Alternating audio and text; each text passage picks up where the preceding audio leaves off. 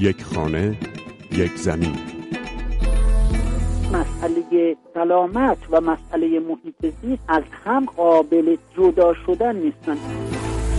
یک خانه یک زمین. حفاظت طبیعت حیات وحش محیط زیست نوعی دین بوده همیشه.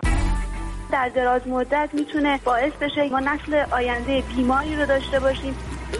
هنوز میشه یک کاری کرد. یک خانه یک زمین. مجله محیط زیست رادیو فردا. سلام به شما همراهان رادیو فردا. آزاده اصلی هستم. این هفته در برنامه محیط زیست رادیو فردا درباره شیوع بیماری تاون نشخار کنندگان کوچک در ایران میشنوید. وقتی که توی یه پارک خوجی که مثلا ماکسیموم 100 قره است. کلو برز داریم بیشتر 50 درصدش از دست دادیم. جمعیت یک اکوسیستم رو شما بگیریم خودش فاجعه است. بالای 4 درصد بره به منطقه زون قرمز می‌رسه. یک خانه یک زمین. دهها رس بز و کل و قوچ وحشی تلف شده در پارک های حفاظت شده ایران بیجان افتادند. با چشمانی باز و جسمی نحیف و لاغر که لاشه هاشون به شعله های آتش سپرده میشه یا در گدال های عمیق دفن میشن و اطرافشون رو با آهک فراوان میپوشونند. این تصویریه که در یکی دو ماه گذشته در بعضی از قدیمی ترین شکارگاه های ایران و منطقه شکار ممنوع فعلی دیده میشه. از پارک خوجیر در منطقه جاجرود و پارک ملی سرخ استان تهران گرفته تا کاوده در فیروزکوه و منطقه حفاظت شده هفتاد قله در استان مرکزی و خرمنسر در تارم زنجان. سازمان دامپزشکی کشور و سازمان حفاظت محیط زیست اعلام کردند دلیل این میزان مرگ و میر ناگهانی در بین حیوانات غیر اهلی در این مناطق حفاظت شده ابتلا به تاونه تاونی که به مرگ سیاه معروفه و نشخار کنندگان کوچک رو درگیر می‌کنه. این مناطق با سالها حفاظت و جلوگیری از شکار صاحب برخی از زیباترین و اصیلترین پستانداران محلی شده بودند. همونها که این روزها دسته دسته و رس به رس از بین میرن. هومن ملکپور جراح و دامپزشک در تهران که عضو کمیته مرکزی حیات وحش سازمان نظام پزشکی هم هست میگه چند هفته پیش درباره حاد و همهگیر شدن این بیماری در کشور نامه‌ای به سازمانهای مرتبط نوشته و در این زمینه به شکل جدی هشدار داده. هیچ کسی مثلا برن گردن نمی‌گیریم اون حریت وحش میگه کار سازمان پزشکی سازمان پزشکی کار نظام پزشکی نظام پزشکی میگه کار محیط زیسته هر کسی یه شونه خالی کردنی تو این داستان داره متاسفانه. که چند تا عامل دیگه هم توی این مسئله دخیل هستن که مهمترینش قاچاق حیوانات که ما توی مرزمون به خصوص مرز شرقیمون هیچ کنترلی نداریم روی حمل و نقل و انتقال حیواناتی که از سمت افغانستان و پاکستان به ایران رفت آمد می‌کنن. نه تنها این بیماری بیماری دیگر هم می‌تونن به خودشون منتقل بکنن بچه دوم قضیه این هستش که ما گوشخواران بزرگی مثلا تو محیط مختلف داشتیم مثل پلنگ مثل کفتار اینا یه روز به روز تعدادشون به خاطر شکار و تصادف و زیر ماشین رفتن اینا هی تعدادشون کمتر میشه. وقتی این دوتا موجودی و موجود گوشخواران دیگه تعدادشون از یه حدی کمتر میشه خب شانس وجود حیوانات بیمار هم داخل گله افزایش پیدا می‌کنه. شیوع بیماری اون نشخار کنندگان کوچک بین دامهای اهلی در این مناطق هم جدی شده و هر روز به تعداد جسدهای حیوانات در مناطق محافظت شده طبیعی اضافه میشه. موضوع اونقدر جدی شده که مدیر کل حفاظت محیط زیست تهران اعلام کرده کارگروه ویژه مخاطرات زیست محیطی شکل گرفته. او از همه دستگاه ها برای کمک به حیات وحش کشور کمک خواسته. اما این موضوعی نیست که تازه شروع شده باشه. بعضی از دامپزشکان میگن این شرایط از پیش از اسفند ماه سال 94 به وجود اومده بود. پس چرا وضعیت از همون زمان جدی گرفته نشد؟ چرا پیش از اینکه اوضاع تا این حد وخیم بشه از این شرایط پیشگیری نشد؟ ایمان معماریان دامپزشک کلینیک حیات وحش در پارک پردیسان تهران از بیتوجهی به این شرایط میگه.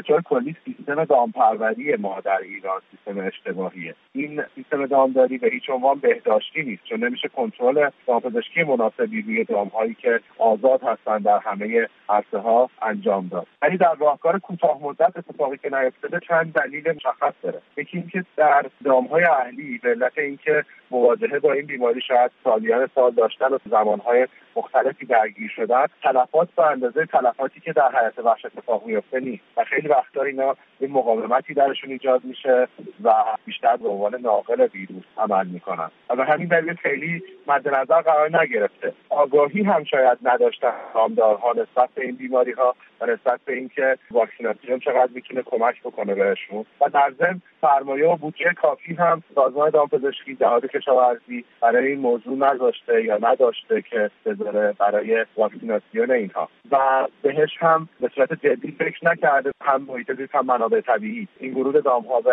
های طبیعی و زیستگاه های حیات وحش می‌تونه چقدر خطرناک باشه با توجه به اینکه این واکسیناسیون ها و کنترل ها بهداشتی هم روشون انجام نمیشه سازمان های دامپزشکی در برخی مناطق در استان تهران واکسیناسیون دامهای اهلی را آغاز کردند.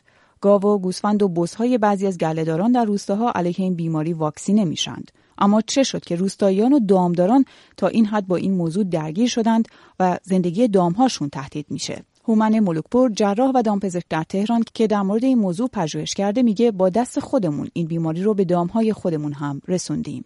ما وقتی ریسکا رو از اونا می‌گیریم یا شرایط زندگی رو می‌تونه به هر نحوی باشه که باعث کاهش تعداد اونها میشه. خودشون رو مستقیم شکار می‌کنیم. میایم تو ریسکا اونها جاده می‌کشیم. کار مختلف نظامی و غیر نظامی اونجا انجام میدیم. میایم ساخت و ساز انجام میدیم و و و دیگه.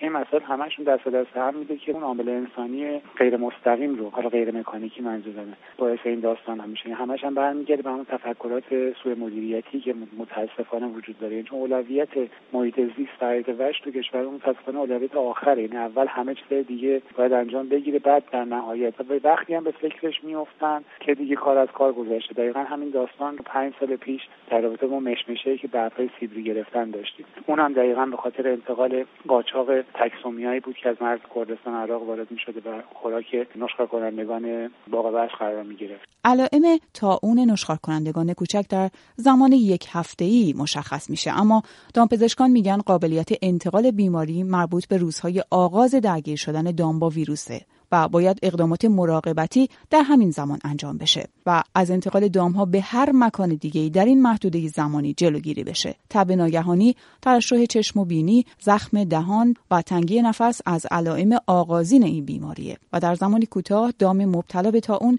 به شدت لاغر شده و تلف میشه شیر حیوان مبتلا و بزاق و مدفوعش در بردارنده این ویروس کشنده است و برای همینه که حیوانات دیگه منطقه نباید به این وضعیت نزدیک بشند. ایمان مماریان دامپزشک در تهران در مورد این وضعیت بیشتر میگه.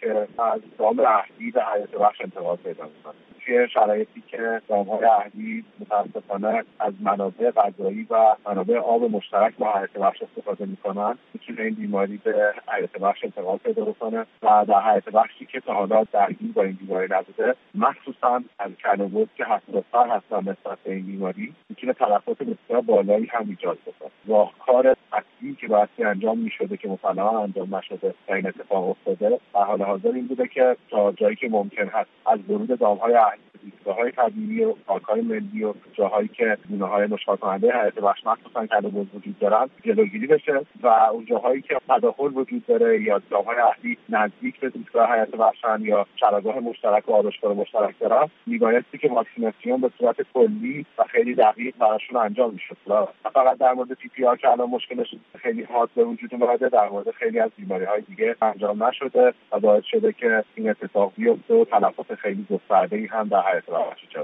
اونطور که عکس ها و گزارش های خبرگزاری ها نشون میده وضعیت بحرانی در برخی از مناطق حفاظت شده درگیر با PPR یا اون نشخوارکنندگان کوچک به حدیه که تیم های دامپزشکی فرستاده شدند. مناطق هم قرنطینه اعلام شدند و واکسیناسیون بعضی از دام های اهلی هم جدی گرفته شده. هومن ملوکپور دامپزشک و جراح در تهران میگه همه این علائم پیشتر هم در حیات وحش دیده شده و انقدر زمان گذشته که دیگه دیر شده. وقتی که توی یه پارکی مثل پارک خوجیر که مثلا ماکسیموم 100 قره است. میش داریم کلو بوز داریم.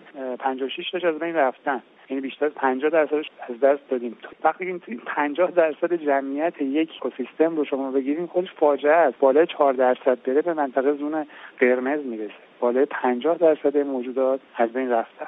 راه جلوگیری داره. یعنی وقتی که از مرز مقابله بشه با ورود این بیماری این خودش صد اوله. بعد وهله دوم به چوپانان و اونایی که گوسفند نگهداری می‌کنن اجازه ورود مناطق حفاظت شده داده نشه خب احتمال انتقال این بیماری به صفر می‌رسه.